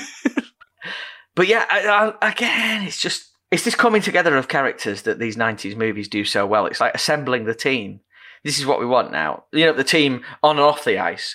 yeah. Everyone comes together. We see who the characters are. We get a flavour for them all. We've had loads of these nice little scenes where there's a scene where the kids are following a a dog having fed it chili, and um, I'm going to check this online actually because the guy whose chili this is, I thought he looked eerily like the guy at the very end of um, Out to, Out for Justice, who I got feel his like we're getting hung up on the wrong details. um, so yeah, Bombay's in charge. It's the first game against the Hawks. the first game is It against the! Hawks. Yes. yeah, and I they're mean, 0 oh, and 9. That's their record. such a baptism of fire for the new coach, basically. And like the Ducks, bless them, they're up against the Hawks, who are like kitted out in all the latest gear. And the Ducks are like like, they've got all mismatched kit on, and their sticks look old and broken, and they get absolutely creamed, don't they? Mm. And Bombay's doing nothing. He's Yes. not giving them any encouragement at all. He's just he's like, oh, it's a, because it's community service. He's just like going through the motions. He's not even going through the motions. He's just stood there watching them having to t- take a licking from his old coach, Coach Riley. I don't understand what Coach Riley's game is that he does this. He's been doing this for what, like twenty years, coaching Pee Wee. Like, uh, does he have any aspirations other than ch- child hockey? I don't understand. I, No, don't, it- I don't think so. It's- he's, he's very much in the John Kreese Cobra Kai model, isn't he? In the sense that he's cle- he was clearly in Nam and he's taking his PTSD out on a load of kids, basically, um, instead of getting the help that he needs because he's a quite a toxic character. Um, and yeah, He really is. and he's he's got a reputation, hasn't he, in the, uh, as a winner? And the Hawks win every year, essentially. Apart from that one year where uh, Bombay fluffed that penalty, and, and they, they Yeah. they they've got it up to remind him that they've won every year apart from that one. As a reminder that they didn't. You don't put runner-up pendant. Just leave it. It's mad. That whole sequence where they meet each other is mad. And he's like, uh, you know, and George, uh, sorry, I keep wanting to call him George, but Gordon says something like, you know, uh, I'm here, you know, because I have to be of service to the community. You know, and he, he overlooks him. I think it's a really classy way of saying that he's got to be there because he's honest. He says, Yeah. like, I'm here as part of a court order. But O'Reilly, uh, is it O'Reilly or Riley? Riley. Riley, sorry, is such a massive human turd Oh yeah. that he can't help it. You know, like and um, good luck, you're gonna need it, and then it all goes off and all this kind of stuff. And it's one of them brilliant scenes. This where they there's the they do this juxtaposition of the team who are great and the team who are terrible in the warm ups. you know, with Goldberg in goal. Si, I love the fact that your your handle tonight on the chat is Goldberg. Lovely. uh, the and he's. It's great it, that comparison, and it's so much fun, and it's more character development for me. Also for Bombay, you know, Bombay's a massive poo as well, you know. So it's yeah. it's loads of fun this this first game. Yeah, and they get absolutely creamed. Oh, yeah. They get annihilated because the Hawks are really good. Uh, they have a player called uh, Adam Banks. He'll come back later. That's important. And they absolutely annihilate them. And they're bullies as well, aren't they? They're not. They are basically Cobra Kai. Oh, the they're horrible. Pee Wee yeah. Ice Hockey Le- League. Yeah. They really are. Any any idea what the score was at the end? I can't remember. I know it was quite one sided. Uh, they they lost seventeen 0 Seventeen. It was the. That's only because uh, every time I come down from work, it's like, Daddy, can we watch Mighty Ducks? Well, you've opened a world of pain. I mean, I love this movie, but you just set yourself up for a lifetime of watching Well- this over and over. There are worse films to have to watch over and over again. that's true. That's true. that's So yeah, um, and yeah, obviously they lose. Um, Bombay rips strips off all the kids. You know, tells them they're awful. There's a bit where I think again this comes from watching it too many times, but Goldberg is trying to have a drink and he rips the drink out of his hand. Yeah. and you know and says like how lazy are you? or something like that. And goldberg legit looks like he's going to cry. And he touches his lip like the straw caught him like and he looks like he's going to go and i'm thinking like "There- oh it's so good this i love all this kind of stuff like you know it, it's great it's great i'd love to you know on the set that kind of stuff i bet there's some amazing stories of filming this Yeah, and the the good thing I like about the film is that the the squad's quite deep within the Ducks, but they all get their own individual Yes. moments. Mm. Um, Yeah. like you can, you might not remember all the characters' names because there are literally loads There's of them. loads, isn't there? yes Yeah. yeah there is Uh, but you go, oh right, so he's the nerdy one, he's the romantic one, He's the funny one. yeah, he's the funny Yeah. one. Like, yeah, they all have a distinct personality, and then obviously the ringleader is Charlie Conway. Um, so that's the first game out of the Mhm. way. It goes badly. Second game, I mean, this is even worse. He's got the kids diving all over the shop, hasn't he? This is what he's teaching them to do. Because the idea being that if they get enough penalties against them, the other team will lose a player, so that then they'll have an advantage and they might not lose as badly. And he's screaming at the kids and he's telling them to take Ah, dives and all sorts. And like Jesse's dad pulls his two kids, uh, pulls uh, Jesse and his brother out, said, I'm not having any of this. This is absolutely Yeah. ridiculous. And Bombay's like, oh, for God's sake, I can't be doing with this. Uh, what am I supposed to do? Coach them or something? Inspire them or something? and he can't be doing it. And then he sees someone from his past giving him giving him a very disappointed look. Th- Uh, is this yes. Hans? Hans. Do is is. th- I mean I probably missed this. Is there an explanation of who Hans is? I did I don't know who he is. Just some Norwegian dude yeah. who presumably played ice hockey. I don't have no idea who he is. He's just the Yeah. kindly Norwegian ice hockey uh, salesman, basically. every every neighbourhood has does. one, don't they? yeah, of course. Of course. to put you back on the right path towards redemption. where's my Where's my Norwegian hockey paraphernalia Right, uh, salesman when I need him? He's basically Gabriel from It's a Wonderful Life. Well, uh, yeah, it, it reminded me of you know in Frozen, um, Wandering Oaken's trading shack. Like you know, like I need some advice. Oh, there's Wandering Oakens. I can just pop in there uh, and get some get some information. Um, and they did, you know, he tries to convince him like, you, you know, you were so good or whatever, and you know, you Yeah. you can be good again. Or but if you're a coach, well, whatever. And um, it, he gives Gordon some skates, and that pulls him round. Yeah. And that moment of being given those fresh, crisp skates, always, I always thought that was ah so Yeah. cool. Wish someone would give that to me. and he goes out skating on the pond, and it's like he's born again Yeah. all of a Yeah. sudden. It's redemptive. It's great. And it's simple for children to follow. Like, he was a baddie, and now someone gave him some advice, and he can become a goodie. It's not hard. It's great. There's a big part of this movie which is a big heavy-handed slap across the face about father figures and absent fathers and Yes. uh, it, it said that Bombay's dad had died when he was young so he didn't have a dad growing up and Yeah. He looked to Riley as that father figure. He was a little shit. So obviously he's grown up to be as horrible as that. And then he sees this Hans and it's like oh well this is the person you should have been looking up to. Um, because there's loads of paper clippings isn't there? And I assume it's that Hans who was a good hockey Yeah. dude. I mean, it's a bit worrying how interested he was in in this kid's career, but we'll just park that to one side.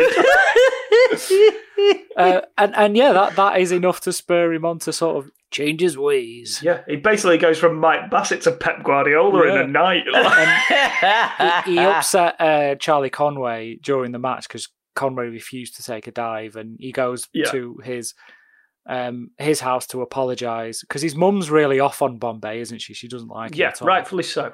Um, and yeah, she goes to apologise, and this is where we sort of pivot now. And Yeah, what would be what would be the opposite to a heel turn? This is hmm. where that where it happens in the film. There was some brilliant discussion as what you call the reverse heel turn. yeah, it's basically a a, a tenet heel turn, so it's inverted. essentially.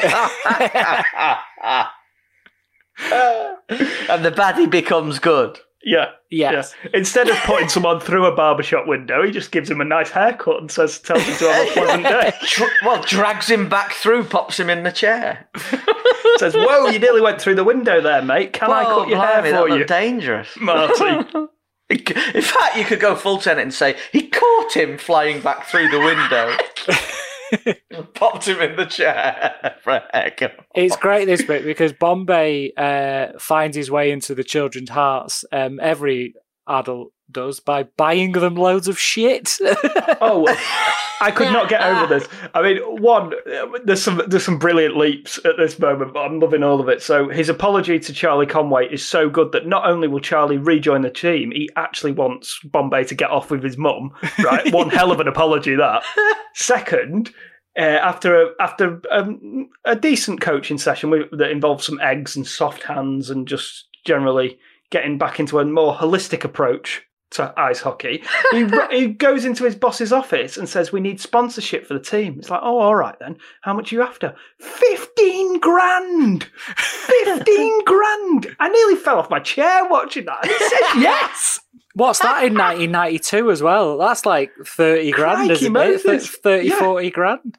But it's all, I love all this bit, the, the, the bit where he's buying, he goes to hand shop and buys all the kids Yeah. their gear because obviously they've not got the money. Their parents haven't got the money to buy them all that stuff. It's, it's just a really ace bit, this. And um, especially when it's to the sweet sound of Marky Mark and the Funky Bunch. Oh, lovely. Yeah. Good for Yeah, you're absolutely right. Uh, it, it was 28 grand. I just did the check. Twenty-eight thousand dollars, just like that, for a kids' hockey team. Incredible. Again, they do take it seriously. It's like, hey, if we play this right, we might have an actual NHL franchise at the end. It. So it's, it's a sound investment. So good. And they go on a recruitment drive then and, and, and draft in a couple more players. Mm. Yeah. One of which is uh, Danny Tamborelli from uh, The Adventures of Pete and Pete, which is a program is a program I reference quite a lot in my everyday life, and no one knows what it is. I know And what it's- It's such a it is, good yeah. program. It was Nickelodeon, wasn't It's it? It was, yeah. Nickelodeon. yeah. it was. Two uh, brothers both called Pete. What more do you need? Yeah, two ginger, and the mum with the metal plate in the head, and then the, the his best friend was the strongest man in the world, who was just this weedy dude in a leotard. Nineties are so weird. It's so so good. weird. So ace, so flipping ace. Incidentally, starred uh, um, Kevin McAllister's brother in, in that as well. He was he was in Pete and Pete. He was the older He was the brother. other He Pete, yeah. was, wasn't he? Kevin, you're such a disease. Incredible. Uh, and we we move. Where do we go from? Like they start to win. I mean, like Well, right, training I montage how- first, Rob. You need a good training montage if you're going to be in a sports uh, movie. well, this uh, this he starts mentioning. Sorry, Hans mentioned something earlier that I do not understand. Right, so this team are zero and nine. Okay, Yeah. So then they go and play the Hawks. Then they're So zero and fun. ten, and then Hans says a couple of wins and you can still make the playoffs. Like, It's it's what league ridiculous. is Basically- this? basically the top eight in a 10 team league get into the into the playoffs right and one of the teams has already forfeited so the ducks are nine right so they have Is to win one game works? to get into the playoffs that is hilarious. But isn't that isn't that how American sports generally work? That, Well, it's- like, it's true, re- yeah. I It's mean, just the I- I bottom still one find- who don't get into the playoffs or something daft like It's that. You're it's like, what absolutely mad. Like um, because I, I follow the NBA quite a lot, and um, as long as you've got like, you know, a half like 0.50 winning average, like where you're in the playoffs, like. You know, it's and it's an 82 game season. the NBA is Unreal. nuts, isn't it? You play like three times. a Honestly, week. it's insane. Um, and you play on New Year's Day, New Year's Eve, and Christmas Day, and Christmas Eve, or whatever. You know, like people's insatiable appetite for live sport is mad. Um, so yeah, I, I, I couldn't understand it. And then when you put it like that, James, totally makes sense. Yeah, Yeah. of course they're in. Of I course was they're like in that, shot. that is generous to say the least I know they're only Yeah. kids but that is They only need to win someone, two has, matches. someone has to lose Wait, Why would the Hawks even bother? Like you're in the playoffs anyway. they don't know? have relegation as it is it's like right Yeah, this wasn't our year this year we'll go again next year like What boring league? Is it like the flipping? You know, it's like the Eredivisie of it's the SPL basically it is, isn't it? Hopeless league. Um, so yeah, they start. They, they actually they score a goal. Um, I love the montage of putting on the um, the lovely um, clothes, the uniform. So nice, and he tries to convince them all that I'm a duck. I'll fly with you, you know. And then it's Fulton, the tough new recruit, oh yeah uh, who says, "Yeah, I'll be a duck with you, or whatever." You know, I'm a duck motherfucker I think is what it says Yeah, It's so hard. Elden Henson uh, is his Yeah. name. Um, he's got a brother on the cast. He has the little fella who fancies Connie, isn't it? Yeah, um, Charlie and uh, uh, Bombay fall Yeah. out, and but Bombay manages to mac on Charlie's mum. There's one thing in this rise of the Ducks that I don't necessarily agree with, right? So, they, thanks to Hans, the guy who knows way too much about Pee Wee hockey, he realizes that basically the best player for the Hawks is living outside of the the jurisdiction lines for which team you should play for. So basically, Bombay armed with this with this information, and this poor kid has played an entire season for the Hawks, who were the best team. Right? He goes over and goes, "I'm having that kid." Basically, he's coming to play for me, or he's not playing at all. And I think that's a really shitty move, to be honest. I know he's good, Yeah, you, t- you know, and the Hawks are shits, but they are all his mates as well at the same time. It's like, yeah. by the way, you're not going to be able to play with your friends because I've got a weird grudge against your coach that's been going on for 25 years. You're going to come and play for me and my team now. I don't care if you enjoy playing for the Hawks or not. Like, get over here. I feel really sorry for Adam Banks during this film because for that exact reason. And then when he comes to join the Ducks, because he just wants to play hockey, so he's like, "Yeah, of course I'll come Yeah. and play for you. I just want to play hockey. It's my that's my passion." And uh, they all hate him to begin with. it's like, Yeah. just this poor kid, just like being thrown around, putting from the best team to the shittiest team, and now they all hate him. And they're all- and, and uh, Jesse in particular gives him a hard time. Yeah, Jesse. I don't think Jesse's a particularly nice kid.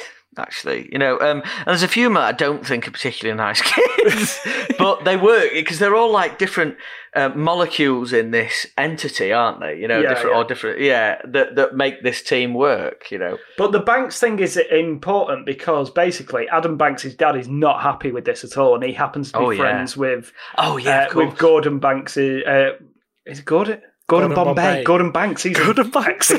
he's a World Cup winning goalkeeper. Oh, back anyway, it, basically he goes, "Your guys pinched my kid, and I want him to play for the Hawks." And he goes in there and basically starts moaning because he's friends with uh, Bombay's boss at his actual job. yeah, And Bombay refuses to let Banks go back to the Hawks. Uh, uh, so basically, is fired on the spot from his job. it's it's the mo it's an absurd thing to do that the boss does. Bear in mind that the boss is sponsoring Bombay's team, so surely he would want Banks to come over and play for his team to make it better. Yeah, yeah, I never thought about that. it doesn't make You know, it's like it's, sense. it's a nice business deal. yeah, Let's shake on it. Let's get the best player in the league over at our exactly. place. Bombay, you've played another blinder. You know, like that would be the reaction. Yeah. Oh, Bombay, you've really taken to this. It's like, oh no, no, but I'm sort of mates with his dad, so let's send him back to where he is. And then Bombay has a full mental breakdown in the office, starts quacking at his boss, who's fired on the spot. Oh, you know, surely this this all goes back to Riley. Oh yeah. Riley's Broken Riley's implanted this behaviour. Yeah, yeah. Riley's implanted this behaviour in Bombay, but he's also everyone is subservient to him. Like I have to go and play for that absolute lunatic, Hawks coach. I have to go and be one of his minions. I can't not. And and like, oh dear, it's an it's nonsense, but it's brilliant and it makes the movie work. It has It to does. happen, um, and it gives the the Ducks that extra edge. The Banks is one of them. Yeah. Suddenly, So anyway, through a confluence of nonsense, they end up in the final against the Hawks, as you as you would imagine. And Cool. it- Standard. it's again, it's the big game. It's for it's for all the marbles here. And quite Yeah. frankly, it's the greatest hockey match ever in the history of the sport. hundred percent, hundred percent. No, it, Absolutely. 100%. it's so so enthralling this um i couldn't agree more it's no but this you could watch this and enjoy it and i don't care what age you are it's a story about a, a less good team coming up against a much better team and the less good team finds a way to win and it's silly at times it's shot really well uh, even though it's still The soft focus. sound's really good as well. All the like sound does, effects, yeah. like, the way it's been all mixed together is, it's so over the top, but it's really, really the good. score's so triumphant as well. Like, Yeah, the oh, score's great. superb. Yeah. What do you think it is about American sports that translates so well to screen? Because Mhm. football, which is our sort of biggest sport, there's not many good football movies, are there? Especially when it's No, can't can't really think of one if I'm really apart from Kes. Yeah. can't really call that a football film. I saw someone mention the Damned United, but it's not really a football film. It's more of a bio. No, it's a character yeah, movie. It's about that. him. Yeah. Like I mean, Mike Bassett, England manager. I'm, I'm big on Jimmy Grimble. I really like it. There's only one Jimmy Grimble. That's really good. But there's something about football that doesn't translate very well to screen. But American sports, they do. And like ice hockey in this instance, and the stream of American football movies, what just translates so well. What What is it? What is it? I think it's a number of different things. So I think with with American football, there's a lot of natural stoppages in the Yes. game, so that you can set up and see sort of tactical elements and sort of get a better idea of the chess battle that's going in on within the game. Mm. I think uh, their sports tend to have a lot more points, so a lot more incident. Like a, a Yeah. football match can be amazing, and it can just be one 0 which means Yeah. there's only one goal, which is your highlight essentially. Yeah. I remember someone saying this in documentary once about about American sports that Americans like points, they like incident to happen a lot of the time, Yeah. which is why basketball has a lot of points and so does American football. And given the right circumstances, hockey, because it's quite a small area that you're playing in, there tends to be uh, quite a few goals. So I think it's just more that there's more incident in their sports, whereas football is a, not a stop start. There's a lot of possession in midfield. There's a lot of throw-ins and corners and stuff Yeah. like that. Like, So what you're saying is football is a boring sport, basically. to, to, the, to the layman, to the layman, it is. Yeah, like if you're going to the cinema to watch it and go, "Oh, this is a story about this." In the final, it just it went. It was nil nil for ninety minutes, and then someone scored in the ninety fourth minute in stoppage time. It's like, yeah, to me that sounds amazing, right? Yeah, it was a real Yeah. battle of wills. But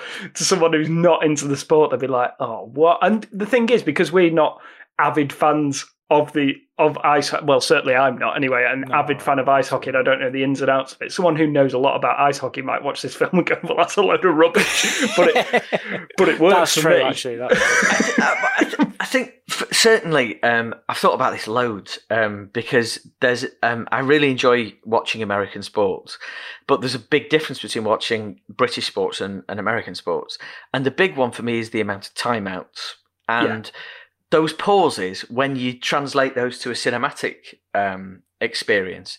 When you're writing that, you can be writing stuff, and you can always throw in a timeout to cut to what people are thinking and saying on the sideline. And dialogue and those those relationships on the sideline can ramp up the drama in game, which you can't do with football. You can't stop the game so you can have a good chat and do some exposition. you Yeah. can't do that, but you can do in cinematic sports, uh, in cinematic versions of the American sports. Um, and also, I think that um, American sports are all, like you say, James, they're all they love drama, you know, Mhm. and incident based, and they build to crescendos. American sports. So you know, when you get to the fourth quarter of of uh, basketball, even if you're 20 points behind, it's not unheard of, of, of for teams to go on a 17 point run and build Yeah. it back to like you know, it, it's it's every single one of these sports is built for a crescendo, especially American football. That's why this, I think there's so many good American football movies because it doesn't matter what the score is really. You could get into that fourth quarter, and as long as you know it's not absurd, which it is once in a blue moon, you can still fight back and get something out of it. You know, Yeah. and because there's so many characters, there's a huge cast of characters. You've got the the offensive line, the defensive line. They're two separate teams essentially, so you can have loads of characters, loads of little internecine relationships and stuff like that. And I think American sports is built for a hotbed of drama where we're a lot more, you know, like has there ever been a red hot movie about cricket? there should be. So, there should- yeah, there There's probably some be. good Bollywood ones. to be Yeah, fair. yeah, yeah. But, but the Bollywood ones have a really good way of snazzing things up. In fact, you know, like there's actually a cricket themed crime thriller out this year. Wow. Um, if you want wickets, he'll give them. Oh, incredible. Well, yeah, it's the same with, like, rug- running out to get that. With like rugby, football, cricket, I just don't think our sports translate that That's well. right. That way, in the same way as Rob said, there's not enough stop start. Although some some would argue that cricket never starts, but they don't know what they're talking about. Um, Oh, love a test match, me. Five days, nobody wins. Brilliant. but like, it's only the British that can say that. That's the only the only way that's acceptable. I know. Like trying to explain cricket to an American audience is not an easy thing to do. Five days that match lasted. Who won? Nobody. It was a draw. It, and it was they played too much, so it was a draw. They literally played too much.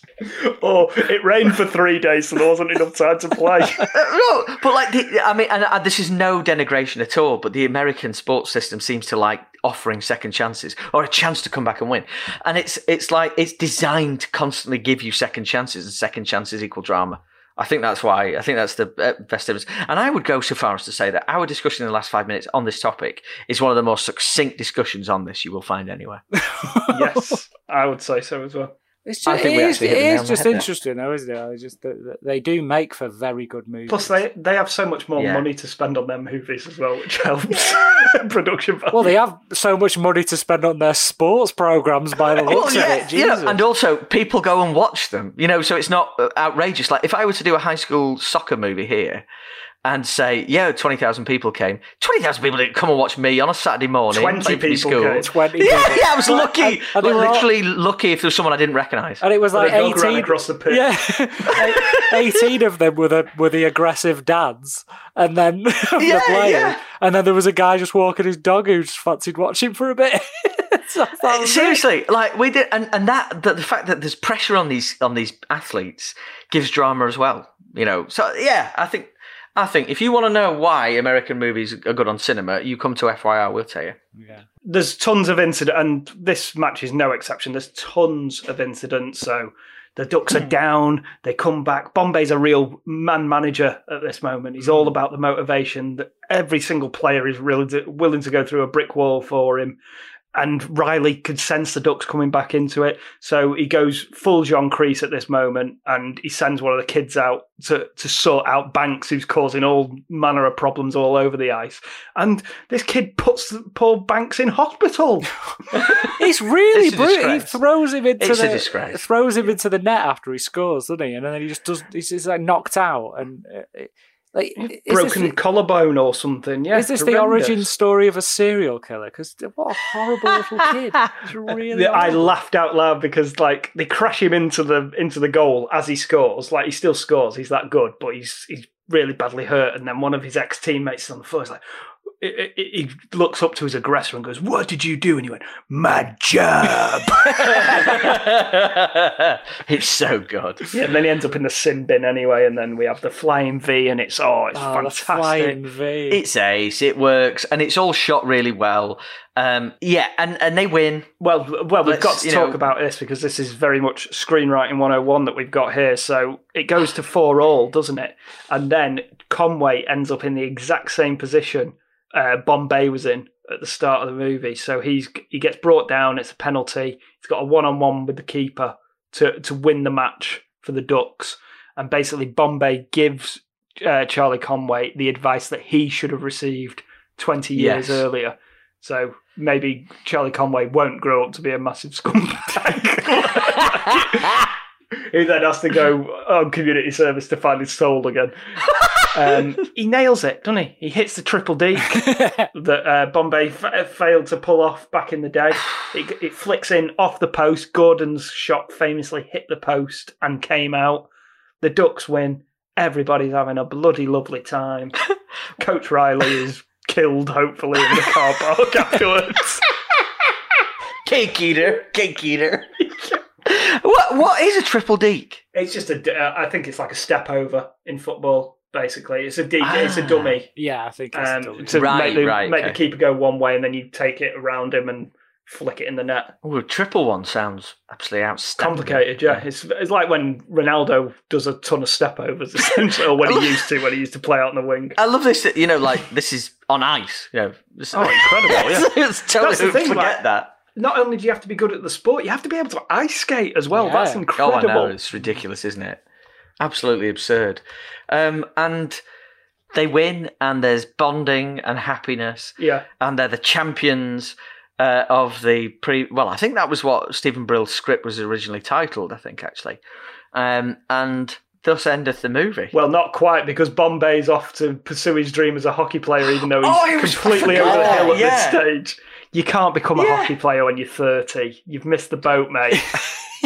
so he's off to play non-league hockey, basically, like lower league stuff. Because earlier he took them out on an outing, didn't he? And he ran into some kindly Canadians who said they'd get him a uh, a, a trial because he was really good when he was 12. what fucking nonsense is this? So yeah, now you can be paid to play because you were really good when you were 12, but you haven't skated, let alone picked up the stick since then.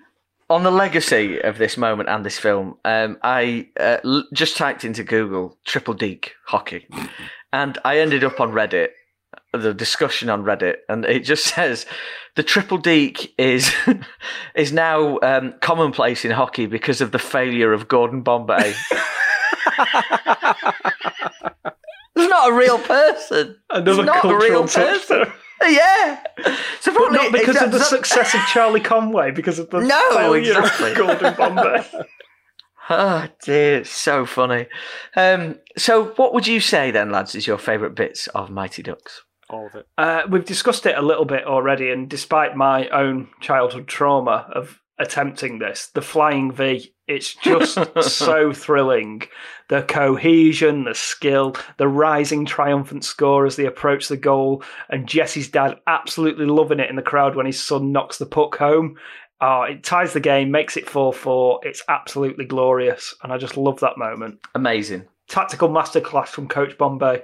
Yeah. I had so many favorite bits in this. I'm not sure whether it's because I'm like in an extremely sensitive and emotional state at the moment uh, because I've been stuck in the house for so many months. but there was about four or five moments where I proper welled up watching this film. The bit where they all got their jerseys and all these kids just got given this equipment which they'd never been given before. They were they were playing the sport with with broken sticks and, and magazines in their shin pads and in their shin as shin guards and stuff like that. That was great. When they scored their first goal, like that made me well up, which was oh yeah, it's great. Um, and and then every scene uh, with um, with Fulton Reed in it as well.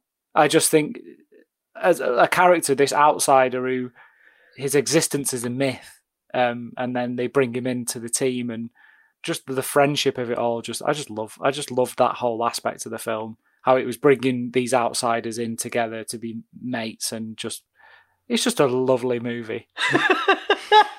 I I I'd agree hugely. Um, I I think I, I don't want to say something childish, but I'd love you know um, when they're pulling faces on the outside of the limo and they're like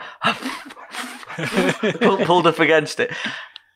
For some reason, I just it it it's character development for me, and I really re- like those kids. I just really like it. It's Schwartz and uh, Aaron Schwartz and Goldberg um, who are, are doing it.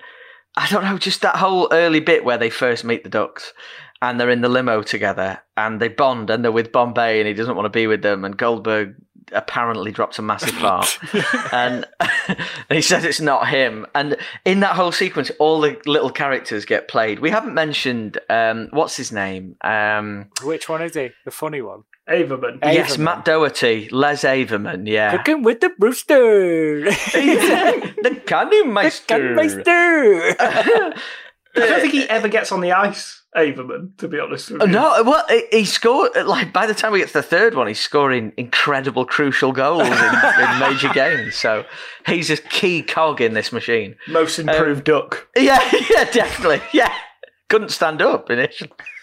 Well, none of them could. It's a disgrace this team won.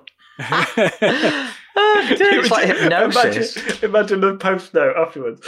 The trophy was later taken away from the Ducks as they'd all been, failed their, their drug tests. I wouldn't put it past Bombay to be pumping them through Well, yeah. performance enhancers. Peds. um, what? So, right for your reconsideration, the Mighty Ducks. Uh, James, it was your pick. You'll go last. Side. Do you want to lead us in? Yeah, well, as you guys know, I am a total sucker for Disney movies, um, and there will always be a place in my heart for the Mighty Ducks. It is a wee bit twee and perhaps a little too safe in the filmmaking side of things, but films like this aren't made to like break new ground or win awards on that. You know, that that's not what they're being made for.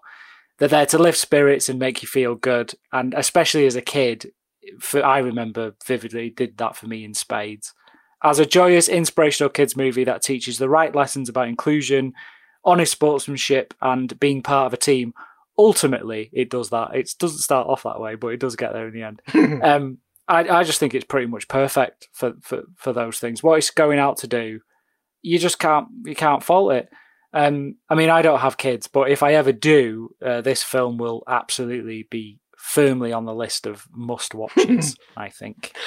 Wicked. Um, I echo everything. Um, I think if you're going to pan this movie because it, you know, it doesn't achieve cinema greatness like you, you know, you hope, then you are watching this for entirely the wrong reasons. Um, if you take this film for exactly what it is and what it tries to do, it's a kids' movie about aspirational sports stuff and how sport can bring people together and how there's redemption available for everybody, even if you're a blood-sucking lawyer. and uh, what's not to like about that? Um, the sports sequences, the hockey sequences are all really, really fun and engaging and really dynamic. are, aren't they? They're really, they really good, are. yeah. They really are. It made hockey look so cool for me. There's no mystery watching this 20 years later um, to see that. God, yeah, everyone. No, it's 30 years later, isn't it? Um, that God, everyone was, you know, like no wonder everyone wanted to play hockey after this, you know, because it brought people together. It was cool, you know. It made it look so exciting, and it made you. It looked heroic. Yeah. playing hockey, which was very attractive to young people, I'd imagine at the time, me included. So, um, yeah, I think if you don't like this because it doesn't ascribe to what you think is "Ooh, cinema, grow up. just, just grow up. Seriously, it's a kids' movie, and uh, what it's trying to achieve is absolutely faultless, and it's loads of fun. James, Yeah, so as I sort of touched on earlier, I hadn't seen this for over 20 years, so it's always a bit of a punt when you just go for something that you liked as a kid because it might not hold up. Uh, but it was actually a lot better than I thought it would be. Um, so it works as a charming underdog story. The kids are pretty good for the most part. Uh, and I found myself cheering the Ducks on as they made their way to glory, even though I know how the film ends. On this occasion, though, it's the Bombay character and his journey that really struck a chord. It's a pitch perfect performance from Emilio Estevez, and I got such a kick out of watching his cynicism melt away as he rediscovered his passion for the sport that he loved.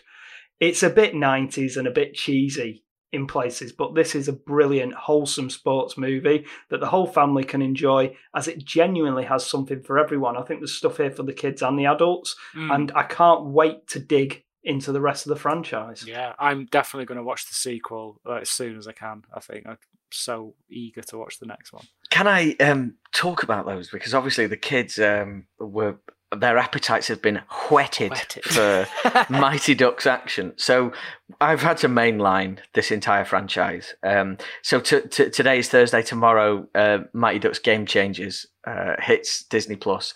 We are booked in tomorrow night for the first episode of that because um, when we watched Mighty Ducks um, for the first time for the podcast, they absolutely loved it. Uh, we did a whole movie night, popcorn and hot dogs and all that kind of stuff for it. It was it was a lovely family occasion. And at the end, um, I said, "Keep sitting, keep sitting, but close your eyes."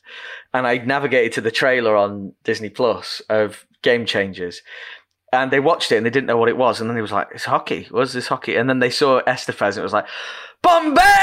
You know, then like, honestly, huge reaction in the living room. It was so great. Uh, so we're tuned in tomorrow night. But they loved D2. They loved that. Um, D2 is State- insane from what I D2 remember. great, isn't it? It It's is, like- is. I mean, it's like the it's mini not very sensitive isn't? It's- culturally. Yeah, it's the No. good junior Goodwill Games, and they've got a guy from Texas, so he must be a rodeo guy. you know, um, it's a bit, it's a bit grim, but um, again, it's great. Um, Bombay's hair is not so good in this one. But uh, it's like a really massive floppy McDonald's M. But he's still invested. The third one is the one that I find the most fascinating now, actually, because Charlie is now. He says he's 14 in it. He's six foot with a broken voice. Isn't- I mean, I, isn't forgive me, guys. I wasn't one? like that 40. Yeah. So there's got the stakes of the Junior Goodwill Games, essentially like the Junior Olympics in the second one, and then this is just um, they go to an, um, like a prep school Oh, and right. um, the the varsity team are really good, but the Ducks have been drafted in to be the Oh. junior varsity team. Well, and so there's no stakes. it's not like what a fall from grace this is, you know, for the Ducks. Uh, but Estevez is only in it for about three scenes, and um, Do you know why that was? Why? because he wasn't contracted to come back, but he did a deal with Disney that he directed a small film and uh, he would come in and do an appearance in the Mighty Ducks if they distributed his directorial Oh, seriously? effort. And I think they put it in four theatres and one of the theatres flooded. Oh my god! but they got him back to do another Mighty Ducks movie Well, that he didn't really want to do. the the the Bombay of one and two. This is one of the greatest phoning it in performances of all time. He he doesn't even look like he's he's there. His eyes are glazed over. He's looking off into the distance. He doesn't look like he's part of anything here. But there are a couple of scenes where he comes back and he does a bit of rabble rousing and whatever. Um, but it's very awkward. Charlie is an absolute turd in this film. He's horrendous. All the other kids are great, uh, as you'd expect. And then um, you've got uh, this last 30 minutes, which I, is no joke. I think one of the best sporting 30 minutes in, in a film I've ever seen. It's the most, it's absolutely outstanding. And I don't, that's, there's no filibustering from me there. No, no aggrandizement there. That is just, it is brilliantly photographed, brill- brilliantly edited. It's amazing, the last 30 minutes of that film. Um, and it's about something I couldn't care less. It's like an inter-class game. Is that the Essentially. finale? Yeah, I just couldn't care. I just couldn't care less. Obviously, still the arena's full, of course, but it's yeah, it's. But it's definitely worth watching for that brilliant last half hour. Incredible. Um, and I can't wait for Game Changers tomorrow night. Tune in for Mighty Ducks podcast where we'll. Spin off, spin off Yeah. podcast exclusively. I know, I know.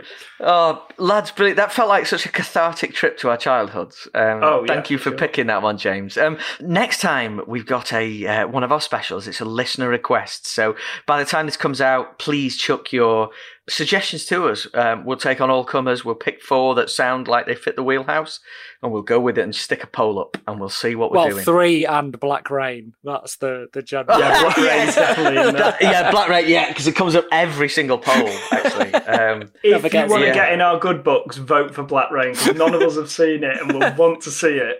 And we, We do wanna see it. to see it yet genuinely, because nobody votes legit for want to it. see it.